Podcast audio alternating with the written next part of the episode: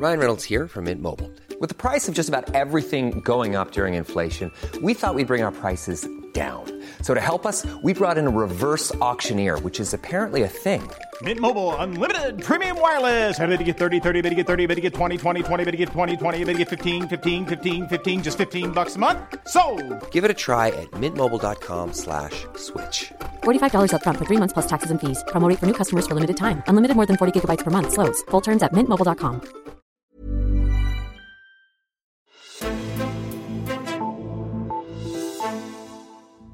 Vi lytter til de forkerte. Det var et af hovedbudskaberne fra Lars Løkke Rasmussen, da han holdt sin afskedstale til Venstre i 2019. Nu Løkke så i stedet hoppet ud som en slags politisk iværksætter, der forsøger at finde frem til dem, som Venstre ikke lyttede til. Den tidligere statsministers analyse dengang var, at medlemmerne af Venstre udgjorde omkring 30.000 mennesker, men over 825.000 danskere stemte på partiet i 2019. Og på trods af den fordeling, så er det de 30.000 medlemmer, der bestemmer Venstres retning, og det er ikke den rigtige måde at gøre det på, mener Lykke. Sådan skal det ikke være i hans nye parti, og det har han forsøgt at løse. Hvordan skal det så kunne fungere? Det ser jeg nærmere på i dagens udgave af Altinget Azure. Mit navn er Henrik Axel Bugter. Og til at begynde med har jeg inviteret dig, Katrine Lønstrup, med i studiet til at forklare om det. Velkommen til. Tak skal du have. Du er journalist og chef for research her på Altinget. Og Katrine, lad os til at begynde med at kigge lidt på Lykkes øh, parti, som jo ikke er offentliggjort endnu, men som man har sagt kommer. Øh, han har jo bygget sådan en hel organisation op omkring, og lad os prøve at se lidt nærmere på den. Hvordan er det sådan, han har bygget det her op? Helt overordnet kan man sige, at der er øh, tre enheder. Der er for det første det politiske mødested, som er øh, det her forum, hvor medlemmer, der har de samme grundværdier som Lykke, kan mødes og diskutere politik. Den seneste opgørelse, vi har set, øh, viser, at der er lidt mere end 16.000 medlemmer, så det er relativt mange allerede. Mm-hmm. Og det her mødested og afholder øh, ugenlige webinarer, hvor de diskuterer politik, og så er der sådan nogle selvstændige, øh, 30 selvstændige grupper, øh, der har hver sit politiske fokus, hvor øh, de medlemmer, der har lyst, kan, øh, kan mødes og diskutere mm-hmm. forskellige øh, emner.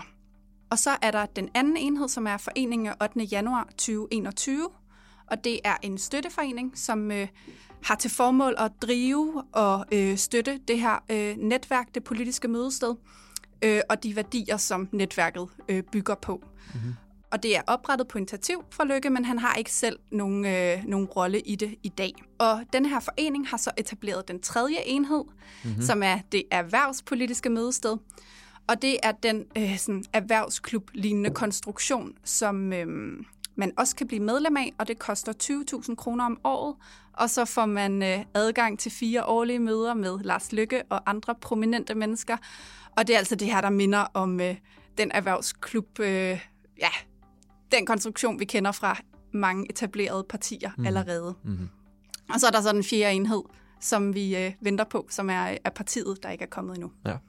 Det, det, det har jo, der har været mange partier her på det seneste, både Fremad og Veganerpartiet og Frie Grønne, og som, som har poppet op her øh, øh, på det seneste. Hvis vi sådan prøver at sammenligne Lykkes kommende parti med andre nye partier, hvordan er, er hans parti så anderledes?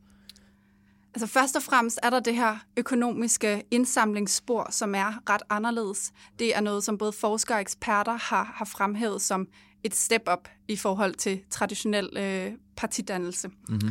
Øhm, og så den anden ting er det her politiske mødested, hvor der er lidt to ting i det. Dels det her med politikudviklingen, hvor at der allerede nu er en masse mennesker, der mødes og, øh, og diskuterer politik, og han får på den måde engageret en masse mennesker relativt uforpligtende.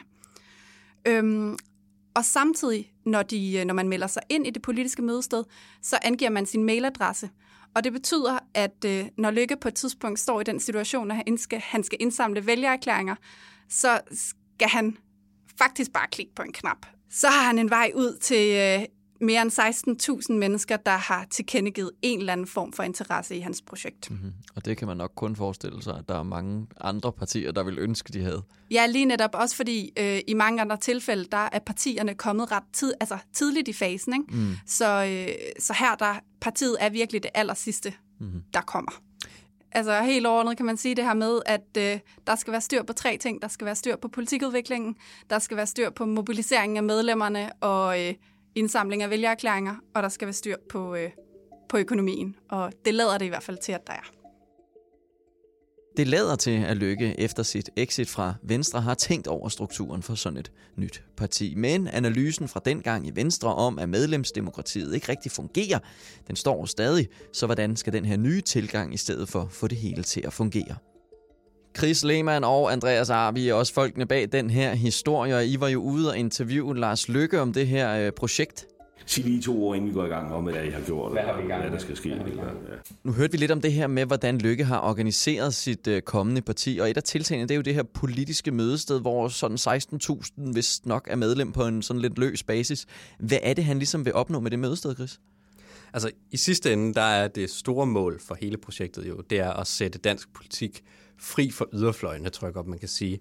Øhm, og man kan sige, at mødestedet her, det fungerer så som politisk laboratorie for det projekt på en eller anden måde. Så det er sådan et sted, hvor Lars Lykke og hvem der nu end bliver en del af det her, de ligesom kan få input til, hvordan ser den her skare, ret brede skare af mennesker, øh, de problemer, som Øh, Lars Lykke kan kaste sig over, de løsninger, som han måske kan have med i posen. Øh, han bruger selv det her billede med en slags blomsterbed, og så siger han, at man kan lade tusind blomster blomstre, og så kan man vælge den smukkeste af dem. Ikke? Så det er sådan et sted, hvor, øh, hvor idéer ligesom kan få lov at, øh, at florere og, og inspirere, og så kan man så ligesom plukke deraf, og så skabe den her politik. Øh, så, så det er sådan lidt, øh, det er lidt, øh, lidt politikudvikling. Øh, og det er, jo, det er jo så smart, fordi der er ikke et parti til at danne sådan en ramme om det. Andreas, det lyder også lidt som om, det sådan er meget gennemtænkt, at han har set på, hvad, hvad, hvad gjorde alternativet, som fungerede, og hvad var det fremad gjorde, som ikke fungerede. Og sådan noget. Men jeg kan forstå, at han fortæller, at det er slet ikke sådan, øh, sådan som det rigtigt har foregået. Altså. Nej, altså generelt virker det til, at, at Lykke har haft en plan med, hvad han gerne vil, og det har været gennemtænkt, men han har jo også, og det fortæller han jo også helt åbent, meget af det også intu, øh, intuition og, og, og ligesom tage de muligheder, der ligesom kommer. Og der er coronakrisen faktisk et godt eksempel. Han nævner det selv som et, som et lykketræf, og, og det er jo også et eksempel på grad af tilfældighed, det her med, at han har kunne, kunne, øh, kunne skabe mødested digitalt, øh, fordi han, han siger selv det her med, jamen hvis det havde været normalt øh, år øh, og, og et nyt parti, så var han nok taget på et eller andet en form for roadtrip rundt mm. på biblioteker for at finde ud af, er der stemning for det her. Men i og med, at han har kunne gøre det digitalt, så har han jo både kunne kunne skabe et forum, som ikke er begrænset af et fysisk fremmøde eller geografi. Øh, han, kunne, han kan få så mange med som muligt, øh, plus øh, personer, folk, som måske er interesseret i det her, men, men er bange for at blotte sig. Det kan være et medlem af en kommunalbestyrelse, som måske ikke lige tør gå ned på biblioteket og vise, mm. at han synes, det er interessant. Det er nemmere for, for ham hende at, at vise deres støtte digitalt. Så der nævner han jo ligesom det her, det her digitale forum som et, et lykketræf, som har hjulpet ham. Mm-hmm. Altså, han siger jo også selv, at han har siddet og tænkt over, hvis han skulle starte et nyt parti fra bunden, og han bare ligesom satte en, et flag i jorden og sagde, nu starter jeg et parti, jeg Lars Lykke, kom til mig. Så er hans, egen, hans eget bud på, at det vil være dødfødt fra start, øh, af en hel masse årsager. Mm-hmm. Øh, og så tror jeg ligesom, man kan se, okay, men så har han måske bare tænkt tilbage derfra og tænkt, okay, men hvis det vil være dødfødt fra start, hvad kan jeg så gøre, som peger hen mod det, men som ikke vil være dødfødt fra start? Og så har han sådan tænkt baglæns hen, og er så landet på en eller anden måde på det her, øh, den her sådan lidt uforpligtende form, øh, i det her øh, politiske mødested. Ikke? Mm-hmm. Chris, det er jo, det er jo også en, en, på en eller anden måde et, sådan et strukturelt demokratisk problem, problem som, som Lykke adresserer her med, med de faldende partimedlemstal, øh, som alle partier jo nærmest oplever. Hvordan håber han ligesom, at med den her model med en mere løs tilknytning, at han kan ændre på det? Jamen, han, han forklarer ligesom, at hans, hans analyse er, at, at der er en eller anden barriere, som afholder folk fra at deltage i hvad kan man sige, de traditionelle partier og, og også ligesom være medlem og betale kontingent der, hvor man nu stemmer. Ikke? Altså, han, han har jo selv det her tal med, at hvad er det, 725.000 stemmer på Venstre, men kun 30.000 medlemmer. Ikke? Mm-hmm. Øhm, så der er et eller andet, der ligesom får folk til at være tilbageholdende.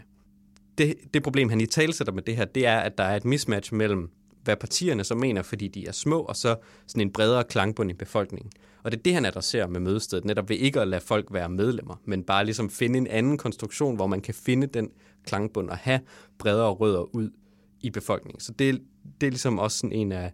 Eller det, det, jeg synes ikke, det er løsningen på det strukturelle problem, mm-hmm. men det er en måde at omgå det problem, mm-hmm. tror jeg godt, man kan sige. Ikke? Mm-hmm.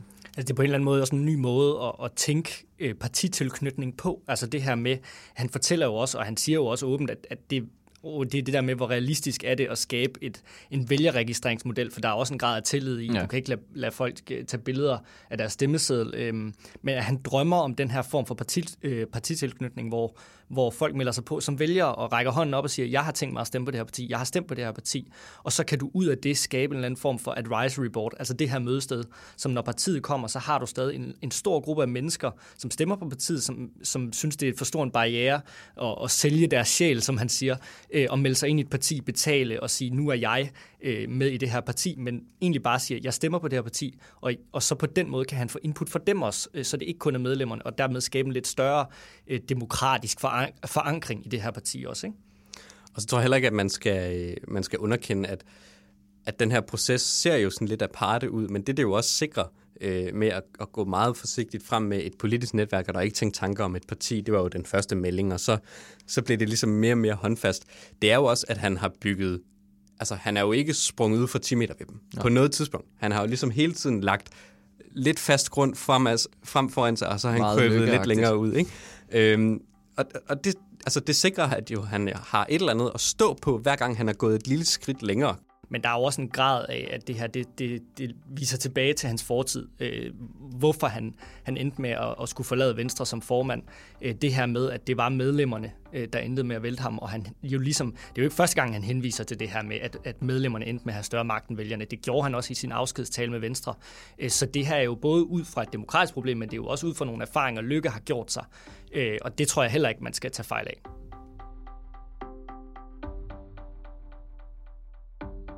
Og det går kun én vej med medlemmerne af de danske partier. Venstre havde i år 2000 over 75.000 medlemmer, i 2019 havde de lige over 30. Socialdemokratiet havde i 2006 over 55.000 medlemmer, i 2019 havde de 35, og ingen af de andre partier har over 20.000 medlemmer.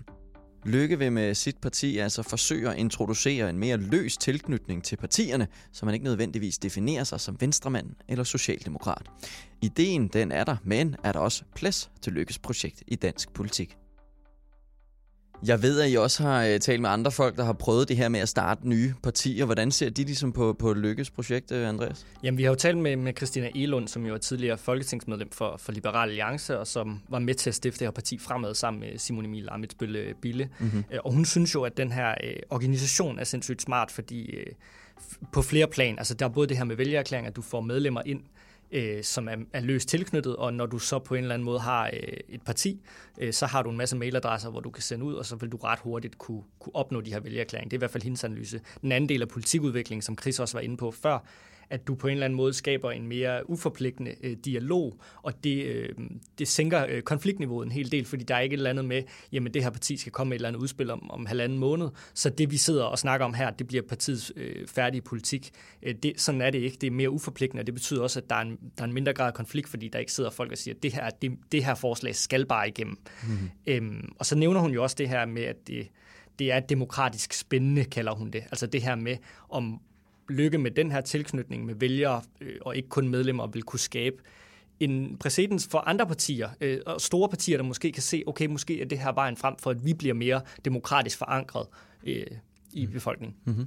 Jeg tror noget af det, der bliver rigtig, rigtig spændende at se, som det her ligesom skrider fremad, og på det, du siger her med, om andre bliver inspireret af det, så er det jo det her med, at, at det er jo ikke, fordi mødestedet bliver til et parti. Der bliver skabt et parti ved siden af mødestedet. Og jeg tror, det bliver vildt spændende at se, efter vi har dykket ned i det her, hvordan forholdet mellem de to bliver. Altså, mm-hmm. kan mødestedet øh, trumle partiet ja. i forhold til, hvad for en politik, der skal føres? Kan partiet trumle mødestedet i forhold til, hvad for en politik, der Jamen skal det, føres? Ikke? Det var også mit næste spørgsmål, om det er Lykke, der i sidste ende bestemmer i det her parti. Har I, ind, har I indtryk af det? Altså, det er sådan en både over, ikke? Fordi han siger jo... Altså, det giver jo ikke mening at invitere ja, indtil videre 16.000 mennesker til at give input til sig, hvis man ikke er villig til at lytte til dem. Mm-hmm. Det er åbenlyst. Men samtidig siger han jo også ting som, jamen altså, hvis du regner med, at du kan styre det her over i en EU-kritisk retning, øh, så er du nok gået forkert. Mm-hmm. Så der er ikke nogen tvivl om, at det er Lars Lykke, der både sætter den overordnede retning, og der også er nogle røde linjer, man heller ikke øh, kan krydse. Hvor stort spilrummet er inden for, at det skal bygge på Lars Lykkes værdier. Det synes jeg stadigvæk står sådan en lille smule uklart for os. Og det tror jeg, det, altså, det tror jeg først, vi rigtig får et svar på, når, det er sådan, når vi er helt oppe at flyve, altså hvor der også er et parti og mødestedet ligesom har fået den her advisory board-agtige rolle mm-hmm. ved siden af, som, som Andreas omtalte før. Mm. Men I har jo også set lidt mere fremad. Altså tror man på, at Lykke kommer i Folketinget og vil lykkes med det her projekt, øh, Andreas? Jamen, vi har jo talt med nogle, nogle politiske kommentatorer om det her. De er jo egentlig ret enige om, at, at det, skal, det, det skal nok komme i Folketinget. Og det er jo egentlig ud fra den analyse, at når, når, når først Lykke er på stemmesedlen, jamen så er vurderingen, at hans person i sig selv nok skal trække dem over de her 2%, som er, er, er spærregrænsen. Men, mm. men, men særligt også med tanke på den situation, der er i den her såkaldte blå blok, hvor, hvor, der, hvor, der, hvor der er kamp om stemmerne, så, så er der nogle stemmer, der kan hentes der. Øhm, så er der så lidt mere uenighed om, hvad perspektiverne så er, når de kommer ind. Øh, Michael Christiansen, som er tidligere særlig rådgiver for Anders Fogh, og som er, er politisk kommentator nu, mener jo, der er masser af plads til lykke, og at der er det her tomrum på midten, øh, hvor der kan trække stemmer over øh, til den blå side. Øh. Og der er Christiansens vurdering, det vil Lykke kunne gøre. Det kan mm. Lykke, og det har Lykke vist senest i den seneste valgkamp, at det kan sagtens gøre. Vores egen øh, magasinredaktør Esben Schøring, lidt mere uenig, øh, mener primært, at Lykke skal kunne hente øh, vælgere i det, i det blå, øh, i blå bloks hav, og at det dermed bare bliver en yderligere, yderligere destabilisering af blå blok, øh, snarere end en succes. Mm. Og der er ingen tvivl om, at, at, at øh, Lykkes mål er ikke destabilisering af den blå blok. Det er klart at, at hive vælgere over midten og, og skabe et andet flertal, end, end dem vi har set de, de sidste mange år. Ikke? Og så er det vel også at få et par stykker mere med i projektet, som kan agere kandidater, så det ikke kun er Lykke, der står der. Det er jo en forudsætning, kan man sige. Andreas Arp og Chris Lehmann, mange tak, fordi I var med. Selv tak. Selv tak. Og også tak til Katrine Lønstrup, som vi talte med til at begynde med. Du kan selv hoppe ned i netværket omkring Lykke og læse hele interviewet med ham, hvor han udfolder flere af de her tanker, som vi har talt om her. Det kan du gøre ind på altinget.dk. Mit navn er Henrik Axel Bugter, og vi lyttes ved.